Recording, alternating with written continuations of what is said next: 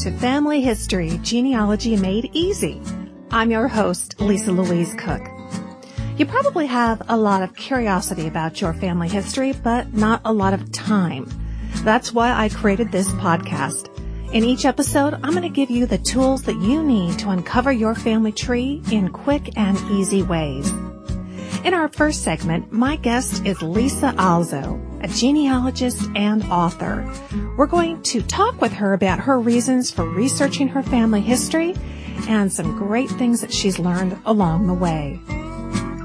Even when I started writing my thesis, which became my book, Three Slovak Women, I never really thought about this too much, but then it, it just struck me that if my grandmother hadn't had the courage to get on that boat, mm-hmm. I wouldn't have the opportunities I have today. I always say we worry about the who, what, where, uh, and, and sometimes the when, but the why sometimes gets lost in the shuffle. Yeah. And, and I think that that's a very important part of genealogy and family history. Then in our second segment, we're going to further your own family history journey by exploring the wealth of genealogical records available online. There's lots to do, so let's get going.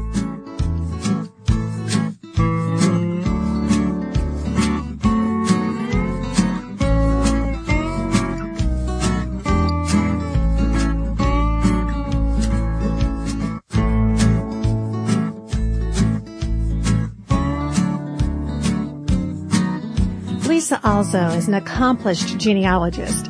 She has authored seven books, including Three Slavic Women, Baba's Kitchen, Slavic Family Recipes and Traditions, and Finding Your Slavic Ancestors. She also writes regularly for prominent genealogy magazines, is a sought after conference speaker, and teaches online genealogy courses for GenClass.com and the National Institute for Genealogical Studies. Today, Lisa's going to talk about how she sort of fell into family history research, the impact that it's had on her life, and some great advice for others who are searching for their ancestors. Here's my conversation with her. Lisa, I'm so glad that you had a chance to um, come and join me on the show because I know you've done so much research into your family, but you've also been able to translate that research into several um, fascinating books about the things that you've learned. And and I know in talking with you, we've talked about how family history has really personally impacted us. And I, I think that's something when you first start doing your research, you don't always realize it's going to happen. So I'd love to know, what are your thoughts about how doing your family history research has actually impacted your life or um, maybe changed some of your ideas along the way? First of all, it's a pleasure to be here talking with you again, and thanks for having me. Uh, absolutely. I never imagined what I would get out of family history when I started it. And I began sort of, I came in it through the back door and I call myself the accidental genealogist because I got into family history because I had to have a topic for my thesis when I was studying for my Master's of Fine Arts in Nonfiction Writing. And I just needed a topic, and I was reading a book. It's it's called Out of This Furnace by Thomas Bell, and it's about three generations of Slovak men who worked in the steel mills in a, in a town outside of Pittsburgh, near where I lived. I grew up in a town uh, called Duquesne, and as I was reading the book, I I simultaneously started asking my mother questions about my my Slovak ancestors. And uh, unfortunately, like many genealogists, I started too late. I mean, I was in my 30s, but I still started too late. And my grandparents had all passed away, and especially my maternal grandmother. And even though I knew her till I was, you know, in college, uh, I never asked her anything about her life wow. or sat down and talked to her. So as I was asking my mother questions, I just learned so many amazing things about my grandmother's life and and that's that's how I sort of got into genealogy. And what I learned along the way, and, and still learning as I do research 18 years later, is just what struck me initially, more so with my maternal grandmother than than than any of my ancestors, is that what a what a difficult life she led, and but what a strong woman she was, mm. and you know she she was the youngest of 13 children. She came over, you know, as a, as a young woman and, you know, left behind her family, probably never to see them again. And I, and then she had an arranged marriage with my grandfather who could be kind of difficult and, and then she had seven children and had to raise them during the depression and she almost didn't get in through Ellis Island because she had asthma and they thought she had tuberculosis. Mm. So she had that, and I actually found out through her, through her passenger list that she was hospital detained. So it was interesting just learning about my grandmother because she had these inner qualities and and I just never knew you know I always thought of her just as my grandmother who baked wonderful bread and made great great Slovak food but she had this whole other identity. Wow, I mean just in listening to you, you just blew by some pretty amazing facts. The youngest of 13. The mm-hmm. youngest of 13. Yes. I mean, no wonder she was a strong woman. An arranged marriage even in 1922. Even in 1922. Traveling across the ocean, leaving her family behind. Uh, this woman who was doing some baking that she knew as a child, what an amazing, rich background that she had that you just discovered. Never knew about it, and as I talked to my mother, you know, who was very close to her, you know, it was, it's a shame that I couldn't get the information firsthand, but my mother was able to fill in a lot of the gaps. And, and then what else always strikes me is that when I think about this, when I you know, gather all the facts together and I, but I really think about it. And as I, you know, even when I started writing my thesis, which became my book, Three Slovak Women, I never really thought about this too much, but then it just struck me that if my grandmother hadn't had the courage to get on that boat, mm-hmm. I wouldn't have the opportunities I have today.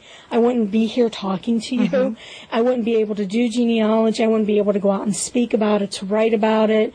I, I, you know, I wouldn't have my master's degree, you know, all the sacrifices that she made. And then, you know, also my mother and, and just sort of this, the bond that the, the three women had, that we three had you know, together as, as three Slovak women. And I was just thinking about the different generations and, like I said, the sacrifices that, that the two of, of them made for, for me. And, and now I'm able to kind of give back a little bit and, and tell my grandmother's story. And, and so that makes me feel very, very good when I'm able to do that. Oh, you bet. What an amazing impact that she's uh, had on your life. I, I know with my uh, maternal great grandmother, um, she came in through Ellis Island in 1910. And sometimes we get really excited and we find these passenger records and we go, oh wow, great, check that off my list. I found the passenger record. Let's. And it wasn't until a year or two after I found it that I actually went back and I looked more co- closely and I, I gave it some time to think about it, you know, and to, and to look into more of the context of what was going on at that time. And, and then I got to calculating dates and I realized she was not only coming across with a four year old daughter to a husband that had already crossed, she was three months pregnant. Oh my goodness. I, I can't imagine. Even, I remember how horribly ill I was at three months pregnant and I think, now there is something hidden in the text of that document that went well deeper than just the date she got there, the ship that she was on, and yet I had missed it the first time, and I had been doing mm-hmm. it for a while, and and it really told me so much more about her character. Oh, absolutely, and and like I said, I found the stamp with my grandmother being detained at the hospital, and and so when you, when you get all these different pieces, like you said, sometimes you have to go back and, and really study a, a record or or maybe something that some a family member has told you, and and real like you said, research the historical context and really think about. I always say we worry about the who, what, where, uh, and and sometimes the when, but the why sometimes gets lost in the shuffle. Yeah. And and I think that that's a very important part of genealogy and family history. So it sounds like in your mind, grandmother moved from the the wonderful, you know, woman who hugged you and, and fed you to this much more complex, stronger woman than you ever imagined. And how did you end up taking that into a book? I just, what was that process like? It's, it's, it was amazing to me to see that you had accomplished that because it really does put it in, um, in, in history, if you will. It's out there permanently and you've really secured her spot. Well, just blend, I mean, trying to blend the personal with the historical facts and, and the fact that there hadn't been too much written about the Slavic immigrant woman and, uh, so I, I, I just was able to I wanted to, I selectively took different pieces of history and, and, and when we're talking with my grandmother, it's, uh, Slovakia was under the Austro-Hungarian Empire. So there's a whole another history that I had to kind of blend in. Uh, but by starting with her life, I was able to just kind of give a picture of, of, of what it was like for her to grow up there and then come over and then just sort of by doing it in the generations, I was able to uh, make it consistent. And I used timelines and to make sure that I got all of the, you know, the historical dates and the information correct. And and it was just a really interesting process for process for me because I also did over 35 interviews with family members and and neighbors and, and, and things like that and people like that and I was able to go through and look at the transcripts and, and just pick out what were the interesting stories. And, and for me, the stories always grab me. So I tried to frame the book sort of around the stories. Mm-hmm. And, and, and, and that's what, that was my goal and to tell her story in, in that way. So now that you um, have discovered her story and you've recorded it for posterity, what keeps you motivated today? What is what has family history research meant to your life? What does it continue to mean in your life? I just think there's always interesting ancestors to discover. Yeah. The more you do research, the more you want to know. And, and I always say I know a lot of part-time genealogists, but I know very few half-hearted ones.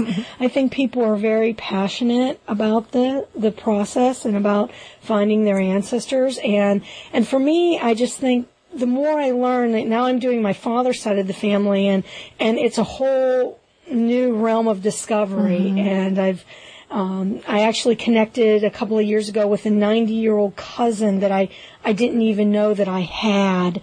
And she actually had some of the same pictures in her photo album as I had, uh, from my father's side of the family. She was able to identify my great grandfather in a picture and my great grandmother from over in Slovakia. And, you know, those kind of things just kind of blow my mind. Wow. When the more, you know, you, people come up when you least expect it. They find you mm-hmm. or you find them. So I think there's so much more to discover. The more you do, there's always somebody new, somebody's story that you can tell. And that's what I like about it.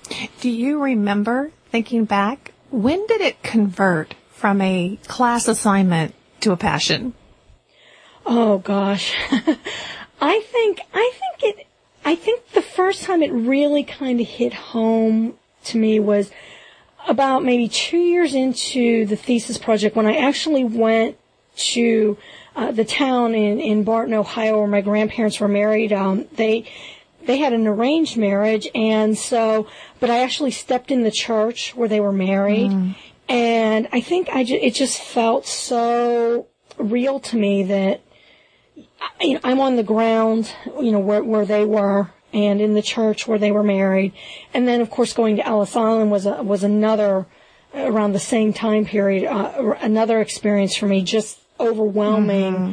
Uh, experiencing what she may have, have have gone through, you know what, what she went through, and I, I was just I, I was just blown away by it. It was really something. Oh, I would recommend that for anybody, anybody who, who finds that they have uh, ancestors who came through Ellis Island wow, when you walk in those doors, it just envelops you, doesn't it?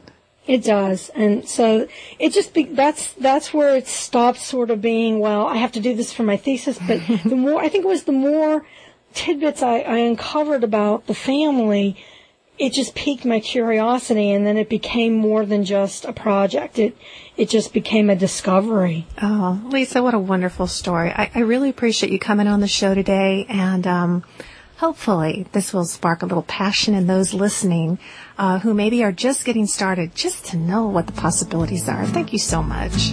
Thank you, Lisa.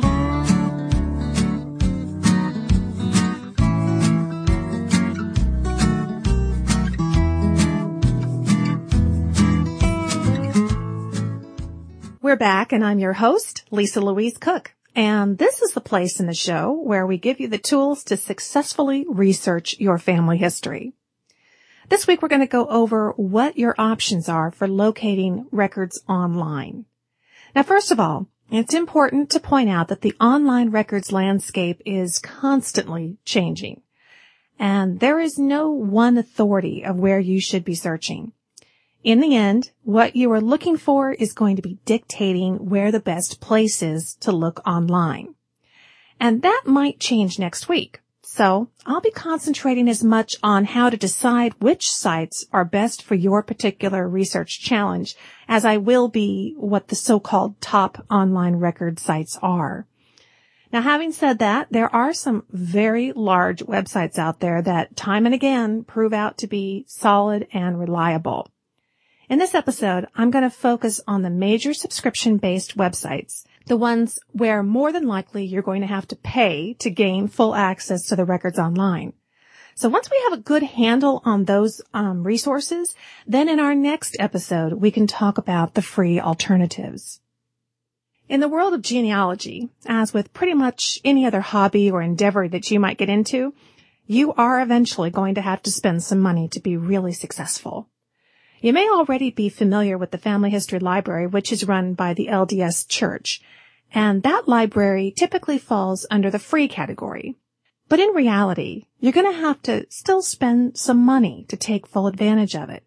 Whether it's a quarter here and there to print copies, uh, to a couple of dollars to order a roll of microfilm, to several hundred dollars to pay travel expenses to go to the free library in person.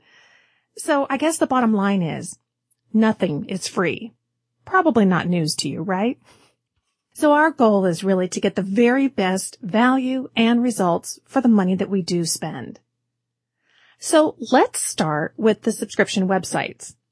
Now on the surface, they will require the largest upfront outlay of money to use. For U.S. research, these include Ancestry.com and WorldVitalRecords.com.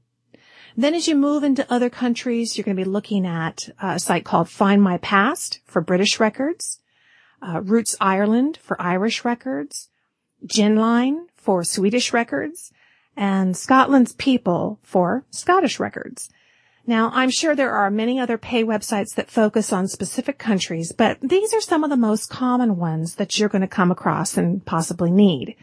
So let's look more closely at one of the major players in the U.S., Ancestry.com. Now, Ancestry is owned by the Generations Network and is one of a number of genealogy websites that they operate. Ancestry boasts more than 7 billion, and that's billion with a B, names and 26,000 searchable databases. And right now it's currently the number one source for family history information online. And it is the web's largest collection of historical records. And because Ancestry has expanded into website features that allow users to manage their family information on the website, you can also tap into the research, the records, and the photographs of other family historians. To give you even a better idea of the uh, vast array of records they might have available for you, I'm recording this episode during the second week of December in 2008. And this week, Ancestry boasts 11,035,814 people were added to user family trees on their website. 19,265 family stories were submitted by Ancestry users and 179,684 photographs were uploaded. What this means is that you're not only tapping into the records that Ancestry digitizes and makes available, you are tapping into the wealth of information from all those other researchers out there. Pretty powerful stuff. Now, in our last episode, which was episode number six, I went over all the majority of records that you will be looking for in your research. Well, Ancestry has pretty much all of these records and quite a bit more. The really compelling collection that they have is the entire U.S. federal census, from searchable indexes of names to every single page in a digital format that you can view and print covering all of the available enumerations from 1790 all the way through 1930. And the census is really going to be the cornerstone of your research. And we'll get back to that in just a moment. They also have an amazing collection of passenger list records available. Again, not just the indexes, but lots and lots of scanned images as well. So the bottom line here is that while it would be impossible for them to have every single record available or every single issue of a newspaper digitized, today Ancestry is going to be really your best bet for finding a record if it exists online. There are definitely free alternatives, but as I said, you'll probably still end up spending a few dollars here and there. And you will probably have to visit a variety of websites, although the Family Search website, again, operated by the LDS Church, is certainly getting as close as possible to providing the most comprehensive collection of free digitized records and indexes available. And we will be talking about Family Search in depth in our next episode. And finally, you might just have to get out of your PJs and get dressed and go to where the records are if you're looking for free records. So if you're looking for one-stop shopping online, and you want the best chance of seeing a digitized copy of the actual original record online, then probably Ancestry is going to be your best bet. So let's talk about what's it going to cost you. Well, first of all, you can sign up for a free 14 day trial to kick the tires and test drive Ancestry's U.S. records collection. Now, as of this recording, if you decide to join Ancestry, you have a couple of different options. You can choose between a US Deluxe membership and a World Deluxe membership. From there, you can choose whether you want to go with a monthly, quarterly, or yearly membership. So keep in mind the longer the time period, the lower the cost is averaged per month. The best way to decide how much use you really think that you're going to get out of a subscription is to take advantage of that 14 day free trial offer. If you're still not sure how much of an investment you want to make, then go for the one month subscription, which is just around $20 and drive it some more. From my experience, I can tell you that the real factor is going to end up being how much you use it. It would be pretty tough to exhaust the possible records and information that Ancestry provides. But what you may find is that you're just not finding or perhaps making the time to use it. It is miserable to pay a high price for a year subscription and then end up only using it a couple of times. So my suggestion is that you use the free trial and really allow yourself some time in those first 14 days to really get into it. Now, if you're like me, you're going to find yourself signing up for the free trial and then all of a sudden looking up at the clock and seeing it's 2 a.m. If you really allow yourself some time to see the possibilities, you will know whether or not you really feel motivated to make good use of your subscription. Once you have a handle on how long a subscription you want, then you need to decide between the US and the World Deluxe memberships. If you have English, Irish, or Canadian ancestors in particular, then the World Deluxe membership is probably a really good choice for you. The British census records are fantastic and can take you back several generations very quickly. However, chances are you will be working in U.S. records for quite a while before you're ready to search overseas. So consider going with the U.S. at the lower cost and then later you can upgrade when you feel like you're ready. So again, the bottom line on Ancestry, it will boil down to your initiative in using the site as to whether you're really going to get your money's worth. I've been a member for several years now and I find new things every day, not only because they have a ton of records, but because they are constantly adding new ones, as are all those wonderful users out there. And remember, you can start with a short subscription and you can always increase it later. And finally, if you're still unsure, then hold off and wait for my episode dedicated to census records and then consider joining at that point. In my opinion, Ancestry has more than paid for itself simply through its census records collection. Not too many years ago, I used to have to drive 45 minutes to one of the larger family history centers to slog through name index books and then pull one roll of microfilm out at a time and scroll through it just to try to find one family. On Ancestry, I can literally find dozens of records in that same amount of time. And yes, I can do it in my jammies and with my favorite hot drink if I want. so the savings in time, gas, money, and aggravation is indisputable. Now, the other major records website is World Vital Records at worldvitalrecords.com. The collection there is more eclectic, in my opinion. You won't find as complete coverage for the various record types. However, what you will find are some very unique and not available anywhere else type records. Because their collections and tools are not as vast as Ancestry, you'll find the pricing is more affordable. While Ancestry has around 7 billion names, World Vital Records says they have about 1.2 billion names and 800 million U.S. names. As of this recording, the U.S. subscription is just about $5.95 a month, and the annual billed in one payment averages out about $3.33 a month. Their world collection averages around $20 a month for the annual membership. World Vital Records does have a free seven day trial, but it's not always obvious on the homepage. So I will have a link to the page with that offer in the show transcription notes on the website for this episode. Again, there's nothing like trying it out for yourself and seeing if you think that they hold the records that you need. My strategy with World Vital Records has been to get a solid running start with Ancestry. And then as I get into more challenging searches, I check back to see if World Vital Records has what I need that I couldn't find on Ancestry. If so, I can jump in for a month. If not, I can just check back because they are adding new records all the time as well. In fact, I want to mention that I closely track the new records being added to these sites along with many others. So if you would like updates as to the newest records that are being made available online, sign up for my free email newsletter. It's called Genealogy Gems uh, for all the latest updates. Now, as I mentioned at the top of this episode, there are some really good websites for international records. So let's take a look at some of those. Here are some of the top ones. For British records, passenger lists, and birth, marriage, and death records, you'll want to look at findmypast.com. There are a couple of different package offerings, but they run rather expensive, so be sure that you're ready to use them when you do sign up.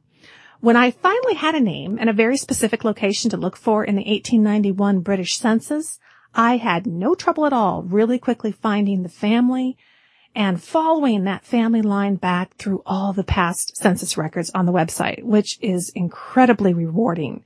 So they are terrific. If, if you're ready to use them, go for it. For Irish records, there is a new offering called rootsireland.ie. Though once it was thought that Irish records were pretty near impossible to find on your own, with the launch of Roots Ireland, that is all changing. Right now, uh, in December of 2008, it's in its very early stages, though. So the longer you can wait before you buy in, the more chances that you're going to find what you're looking for since they are still very much in the process of adding records for all the different counties in Ireland. And our last example of English speaking countries is Scotland. And there you'll want to check out Scotland's people at scotlandspeople.gov.uk, where you'll find over 50 million records that you can access. Scotland's people operates on a credit basis. So you pay a flat fee, which gives you a certain number of credits to spend as you want to as you find records. Now, when it comes to Swedish records, you'll want to head to genline.com. There you'll find the images of the original Swedish church records from, get this, all the way back to the 16th century to the 20th century, which includes birth, marriages, deaths, and some household examinations, which are a lot like um, census records. And GenLine does offer a free trial. But bear in mind that these records are in the Swedish language and you're going to be dealing with some naming conventions that are very different to other countries. So you're going to, again, want to do your homework before you give them your credit card. And we'll be going in depth regarding the records of these various countries in future episodes. Now I've covered the most commonly used subscription sites that offer the largest number of records, and there are certainly others available for other countries. But again, I would start at Ancestry and their world collection before making a large credit card payment to a smaller, lesser known website. Now, here are some other tips about paid websites. Tip number one. I recommend that as you find records that you save them to your computer hard drive in an organized manner. Records can pile up very quickly, which of course is a great thing, but it's not a good thing if you don't save them and then you have a hard time locating them again on the website. Or worse yet, that you save them, uh, but in a way that makes it very difficult for you to quickly access them on your computer. And I'll be devoting an entire future episode to hard drive record organization to help you out with this. Tip number two. Another important tip is to properly cite the source for each document you locate on the saved file itself, on the paper copy, if you print it out, and your genealogy database where you add the info that you just discovered on that document. It's very common to access a page on Ancestry, print out the document, you're all excited, and then realize later that because it came from a book or in the middle of a bigger record, that it doesn't have printed on it key information like when it was recorded and where. And that's maddening when you're trying to make sense of it down the road. So as excited as you get, and you probably will get very excited when you find a great record, take the time to make note of all the identifying information and proper source citation so that that record will be meaningful to you not only now, but generations from now. And tip number three. If you do decide to subscribe to Ancestry, by all means take advantage of the opportunity to post your family tree on the website and add to it occasionally as you go along. This is a fantastic way for other researchers and long lost distant cousins to find you and share what they know and vice versa. I mean, it's tempting to think, oh, I need to wait until I have a much bigger family tree, you know, before I post it. But that's absolutely not the case. If you post what you have now, your tree might get very big very quickly through the generous contributions of other researchers who've been searching the same families that it contains much longer than you have. And that's what it's all about. Connecting with your family today and your family of yesterday.